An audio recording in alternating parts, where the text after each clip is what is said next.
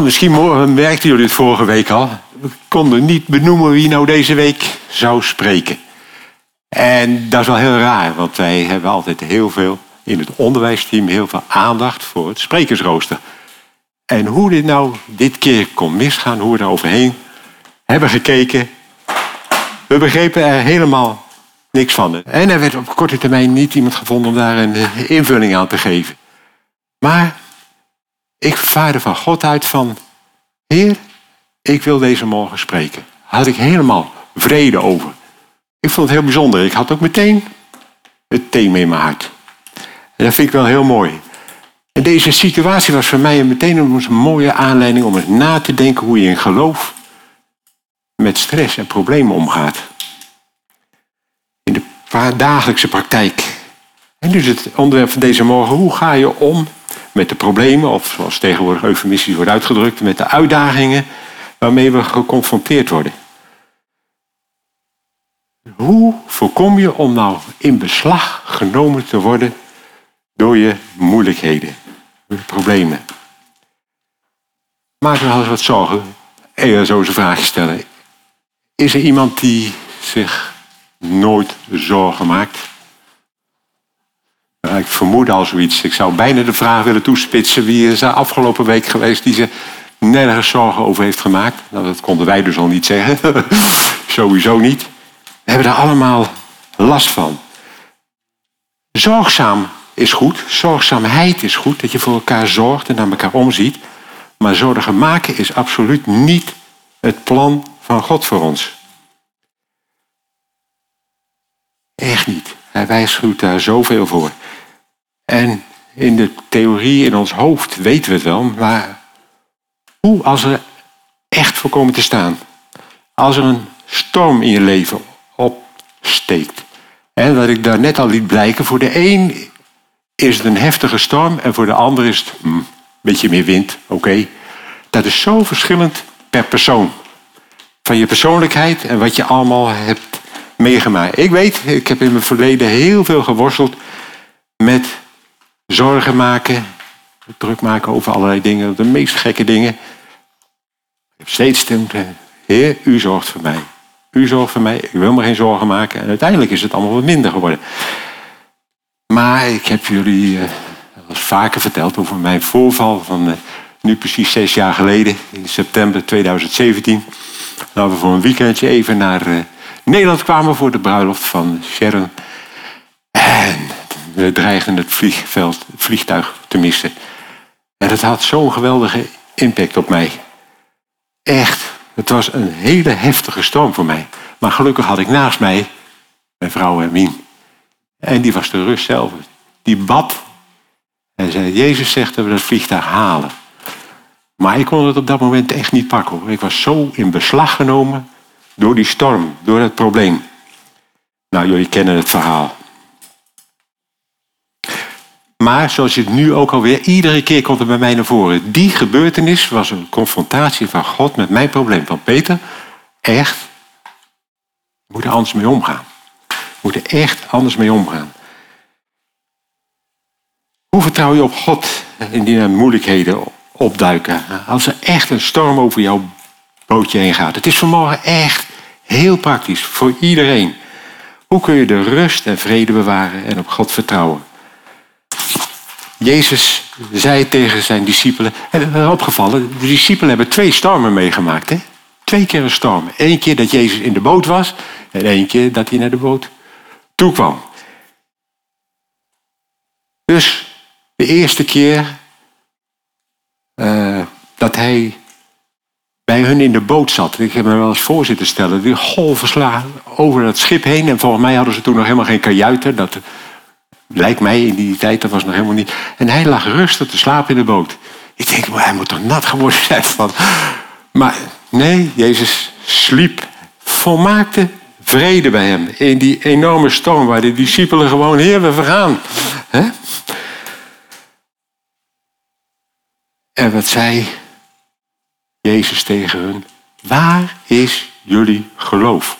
Wat was namelijk gebeurd? Jezus had gezegd: we gaan naar de overkant varen. We gaan naar de overkant. En als je dat pakt, het is vaak zo praktisch, zo geloof op zijn woord, weet je. We gaan naar de overkant. En dat had hij beloofd. En dat waren ze uit het oog verloren. Ze keken naar die storm. En ik kan me dat goed voorstellen, dat het heftig om je heen gaat. Maar je hebt Jezus aan boord. Je denkt, hij laat zich echt niet verdrinken. Absoluut niet. Waar richt je je ogen op? En dat is concreet en praktisch voor ons. Elke dag. Ik worstel bij mezelf ook vaak van waarom. Ik zou meer van Gods kracht willen zien. Van Gods aanwezigheid in onze levens. Je ziet het best wel. Kleine dingen, maar ik zou veel meer Gods kracht willen zien. En dat heeft hier ook echt mee te maken. Echt beseffen dat Hij altijd bij ons is. Altijd. En Hij is echt een goede vader. Een echte vader. Die altijd bij ons is en die ons helpt. Hij wil ons voorzien in alles wat we nodig hebben. Hij is echt betrokken bij ons. En dat mogen we echt vertrouwen en echt geloven. En zeg nu niet te snel ja, want het puntje komt bij het paaltje wanneer je echt in zo'n situatie voorkomt. Want dan blijkt pas hoe je daar tegenover staat. In Mattheüs 14 is de tweede storm, hè? Zit Petrus en de discipelen zitten in een boot. En als je het verhaal goed leest, dan hadden ze van tevoren gezien van jongens, dit wordt niet wat. Jezus zei, jullie moeten aan de overkant varen. En hij stuurde ze echt onder dwang, stuurde ze weg. Maar ze waren vissers, dus ze konden best goed het weer lezen van er komt wel wat aan, weet je wel. Een storm, maar die storm, ze moesten van Jezus naar de overkant. En midden in die storm komt Jezus naar die boot toe lopen. Zichtbaar voor hun. In het begin dachten ze van geest, maar Jezus komt dichterbij.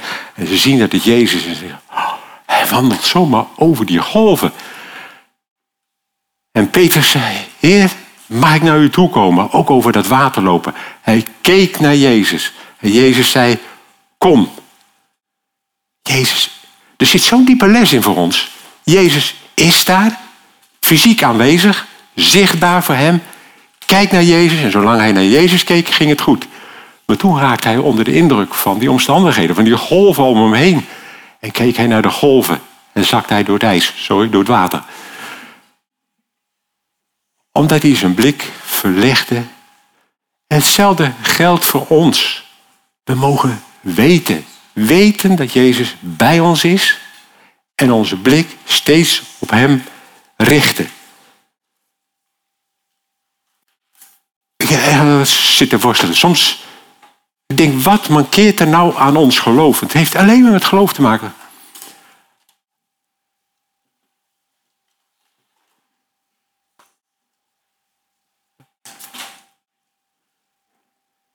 Ik heb wel zitten denken van, hoe lezen we sommige aspecten van de Bijbel? Ik wil er heel voorzichtig in zijn. Misschien lezen we het wel als een non-fictieboek. Dat we denken, dat is een geloofsheld voor mij. En dat kun je wel eens hebben. Hè? Door bepaalde helden word je zo aangesproken. Je wil zijn zoals hem. Maar dat kan niet. Want je mist de kracht. Hij is wel een voorbeeld voor jou. En er was een gedachte bij mij gisteren. Ik vond dat toch wel heel speciaal eigenlijk. Hoe kijk je naar sommige aspecten van de Bijbel? Zie je het alleen als voorbeeld? Of weet je ook van nee... Hij geeft ons de kracht ervoor. Hij roept ons ervoor om te worden zoals Jezus is. Ik hoop dat jullie me goed hierin begrijpen. Hij bedoelde, Jezus sprak, niet alleen voor zijn discipelen, maar ook voor ons in het hier en nu. Jezus was heel serieus. Er schijnt ook een boek over te zijn, hè? Wat als Jezus nou serieus bedoelde wat hij zei. Zoiets. Maar zij hadden toen nog niet de Heilige Geest. Wij hebben de Heilige Geest en daarom hoeven we Jezus niet meer letterlijk voor ogen te zien. Maar met ons hart weten we dat Hij bij ons is. Mijn conclusie is, het hele probleem ligt hem aan ons gebrek aan geloof en het vertrouwen op Hem. Als we ook maar een fractie van geloof hebben, dan zal Hij dat beantwoorden. De vorige keer was het boek benoemd, hè, Imagine Heaven. Dat heeft bij mij ook een hele diepe indruk gemaakt. En mij ook ontzettend geholpen. Zelfs mensen als in de overleden zijn, in zo'n bijna doodervaring en in die tussenfase zitten. We hebben gemerkt in sommige voorbeelden in het boek, dan geeft God hun de kans, zonder hun dat op hun hart te leggen, maar hij geeft de ruimte om zich toch te herinneren. Vroeger op de zondagschool heb ik gehoord over vergeving. En dat mensen zeggen, dan op zo'n moment nog kunnen uitroepen, Heer, vergeef mij. En dan breekt het licht door. Dan denk ik, wauw, Heer, wat bent u goed. Wat bent u ongelooflijk goed. Als hij maar een fractie van hun geloof ziet, dat is een mosterdzaadje bij ons, dan haakt hij erop in. Hij wil helemaal niet dat mensen verloren gaan. Hij wil dat mensen behouden worden. Wat een liefdevolle vader hebben wij. Oh, zo heel langzamerhand besef ik meer en meer hoe reëel zijn liefde is. En dat hij wil dat ik hem overal in betrek. En ook verwacht dat hij handelt. En daar gaan we zo meteen best op voor. Daar gaan we dieper op in. Maar we moeten het vragen in het geloof. En soms antwoordt hij ook niet zoals je verwacht. Soms ben je er nog niet aan toe.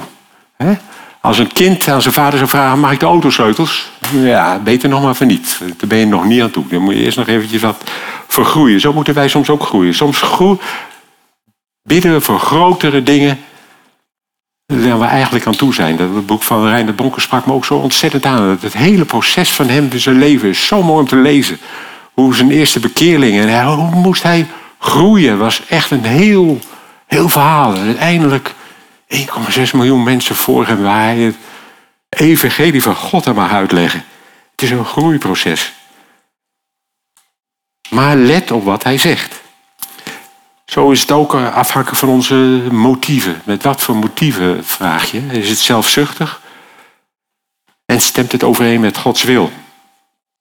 En soms zien we geen antwoord. Maar ondanks alles, al ervaar je geen antwoord, vertrouw hem, vertrouw hem, vertrouw hem. Je mag hem blijven vertrouwen. Psalm 139 is voor mij nog altijd een enorme steun is. Hè? Heer, u ziet op mij, u legt uw handen op mij. U kent mijn gaan en mijn zitten, mijn opstaan en mijn liggen. Dat is waarheid. Dat is niet een non-fictieroman, dat is waarheid. Geloof dat. Met ons hele hart, met onze hele ziel, met ons hele verstand. Dit was de inleiding en de aanleiding voor de boodschap die ik vanmorgen wil brengen. En die is zo mooi, hè? Echt. We gaan een tekst lezen uit Filippenzen 4, vers 6 en 7. Filippenzen 4, vers 6 en 7. En ik heb hem hier toch, Samuel, toch in de MBG staan, maar omdat ik, ja.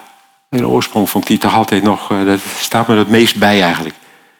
Wees in geen ding bezorgd. In geen ding bezorgd. Maar laat bij alles uw wensen door gebed en smeking met dankzegging bekend worden van God. Bij God. En de vrede van God die alle verstand te boven gaat, zal uw harten en uw gedachten behoeden in Christus Jezus. Laat hun enorme, rijke tekst. We gaan daarop in zo. En de tweede tekst is uit Mattheüs 6, vers 33. Maar zoekt eerst het koninkrijk van God. En zijn gerechtigheid en al die dingen zullen er allemaal bij gegeven worden. Daar gaan we nu even niet op in. Even kort door de bocht. We geloven God voor onze toekomst, ons heil. Maar geloven we ook hem hier in ons dagelijks leven, op dit moment. Willen we hem daarin betrekken? Geloven ons met ons hele hart dat hij zo bij ons betrokken is. Hebben die verwachting. Jezus moedigt ons aan. Hij zegt, bid, zoekt, klopt en je zult vinden in Mattheüs 7, vers 7 tot 8. Hij moedigt ons aan. Hij verhoort ons. Als je het allemaal leest, wat Jezus allemaal, de discipelen ook steeds maar aan, waar is jullie geloof? Waarom zo'n klein geloof? Hij verhoort ons vaak. En dat is ook een aspect, maar herkennen en erkennen we dat ook. Zoals ik vanmorgen eerder al aangaf van die spreekbeurt vanmorgen. Ik ervaarde persoonlijk echt God in. Maar je moet het wel willen zien, willen horen. God sprak tot mij gewoon heel, ja, hoorde spreken, gewoon een indruk. En ik merkte dat hij daar blij mee was. En ik was blij dat ik dat mocht doen vanmorgen. Dus herkennen en erkennen we dat ook. Wat is dus de oorzaak van onze bezorgdheid? Dus denk ik gebrek in vertrouwen in God en in zijn liefde. Bezorgdheid is een teken. Een teken van of we kunnen niet geloven dat God zoveel van ons houdt en zo bij ons betrokken is. Of we beseffen niet dat hij altijd voor ons zorgt. Ieder moment van de dag. Of, dan zou ik ook altijd denken van, we denken dat het niet voor deze tijd bedoeld is. Maar Jezus was echt heel reëel. Het is van onze tijd. En nu gaan we echt de diepte in. Onze gedachten worden vaak geïntimideerd door onze omstandigheden. Door de golven van de storm en de wind. We worden daar soms zo door gepakt. We focussen op de moeilijkheden, de situatie, in plaats van onze blik op Jezus te richten. Het vroeger was eerder gezegd. En Andrew Warwick was voor mij daar heel lang geleden al een voorbeeld in. Hij riep maar steeds uit van waar je aandacht op focust, daar word je gevoeliger voor. Wherever you focus your attention upon, you became sensitive for it. En dat is een enorme waarheid. Als je focust op je probleem, wordt je probleem groter. Je gaat er steeds meer dingen bij halen. En er is geen ruimte meer voor Jezus. Ik weet waar ik over praat. Focussen is mediteren. Denken over. Zorgen maken is niks anders dan mediteren. Mediteer over het probleem waar je mee bezig bent. Mediteer je op het probleem of mediteer je op het Koninkrijk van God? Vandaar, zoek eerst het Koninkrijk van God. We moeten erin een bewuste keuze maken. We moeten erbij stilstaan op dat moment. En ik weet, dat kan verschrikkelijk moeilijk zijn als die omstandigheden imponerend zijn. Maar Paulus geeft in deze tekst echt de oplossing. Hij zegt, wees in geen ding, geen onderdeel, wat dan ook, niets bezorgd. Maar laat bij alles, ook weer alles, uw wensen door gebed en smeking met dankzegging bekend worden bij God. Gebed. Weet u? Echt bemoedigend. Alleen al het feit dat je gaat bidden. Alleen al het feit dat je die omstandigheid, die keus kunt maken en gaat bidden en naar God toe gaat, is geloof. Het is goed dat je doordringen. Het feit dat je op dat moment gaat bidden is een teken van, Heer, ik vertrouw op u. En God pakt dat moment. En die zal je helpen, die zal je horen. Dus bid. Bid met alle emoties, met alles wat je in je voelt. Dat blijkt wel uit dit gedeelte. Met gebed en met smeking kom je naar God. Met alles wat je daarbij voelt mag je naar hem uitspreken. Alles wat je bezighoudt. Maak het bekend bij hem. En blijf het bij hem brengen. Breng de aandacht waar hij moet liggen, namelijk bij God. Bij zijn koninkrijk en zijn gerechtigheid. Vertel hem alles wat je bezighoudt. Dat staat ook ergens in Spreuken. Spreuken 3, geloof ik. Heel concreet. Bespreek het met hem. En dan, deze tekst is zo mooi. Doe het net zo lang totdat je de vrede van God in je hart ervaart. Dan weet je dat je verhoord bent. Bid net zo lang tot je de vrede van God. Heer, ik weet het vroeger ook met worstelingen. Zo, Heer, ik vertrouw op u. Geef het aan u. En uiteindelijk, en dat kan voor sommige procedure, voor anderen korter. Ik denk als je het meer en meer doet, dat je sneller zijn volledige vrede zult ervaren. Dat je zo'n vrede ervaart die alle verstand te boven gaat. En die je hart en je gedachten zal behoeden. Die omstandigheden hebben geen invloed meer in jou. In Christus Jezus. Een ander aspect is, wat hij hier zegt, is dankzegging. Dankzegging is ook heel belangrijk. Dankzegging voor zijn belofte. Voor alles wat hij gezegd heeft. En we zullen meteen wat ingaan op beloftes die hij gezegd heeft. En die waar zijn. Waarop ik ja en amen zeg. Dat je dat realiseert. Dat je daarover nadenkt. Maar ook wat hij al gedaan heeft in je leven. Er zijn hele specifieke momenten in mijn leven waarop ik terugkijk. Heer, wat heeft u daar mij gezegend? Wat heeft u mij verhoord? Wat heeft u naar mij omgezien? Blijf net zo lang bidden en dank zeggen totdat je zijn vrede, zijn rust ervaart. Moet je opletten op Jezus. Jezus is hier ook doorheen gegaan. Jezus heeft ook pijn en zorg gehad. Echt. In de hof van Gethsemane. Sta dus bij stil. In de hof van Gethsemane. Toen kwam het allemaal zo op hem af. Alles wat er moest gebeuren. En ik denk veel breder. Ook alles van de wereld kwam op zijn schouders te liggen. Hij zweette bloeddruppels. Ongekende stress moet hij ergens toch ervaren hebben. Wat een stress. Vader, indien het mogelijk is, laat deze beker aan mij voorbij gaan. Maar niet mijn wil, maar uw wil geschieden. Hij ging naar zijn discipelen, die hij had achtergelaten, zijn beste vrienden. Kunnen jullie niet 1 uur met mij waken? De discipelen beschaamden zich. En hij ging weer terug naar zijn eigen binnenkamer. En opnieuw bad hij, Vader, Vader, indien mogelijk, laat deze beker aan mij voorbij gaan. We kunnen er wel eens geen voorstelling van maken. Ik kan me er geen voorstelling van maken. Want hij een vader moest hebben. Heer, mijn vader, niet mijn wil, maar uw wil geschieden. Weer naar zijn discipelen. En weer sliepen zij. En is weer teruggegaan. En toen weer bidden. Vader, hij hield vol. Vader, niet mogelijk. Maar uw wil geschieden. Toen kreeg hij vrede. Ik geloof op dat moment dat hij de overwinning heeft behaald. Op dat moment, in de hof van Gethsemane, hoe hij vocht met de dingen die op hem afkwamen. Voor mij niet te bevatten gewoon. Maar als iemand zweetdruppels, als bloed zweet, dan denk ik, moet wel heel, heel ontzettend zijn. Maar hij kreeg vrede. Toen het aan had hij rust.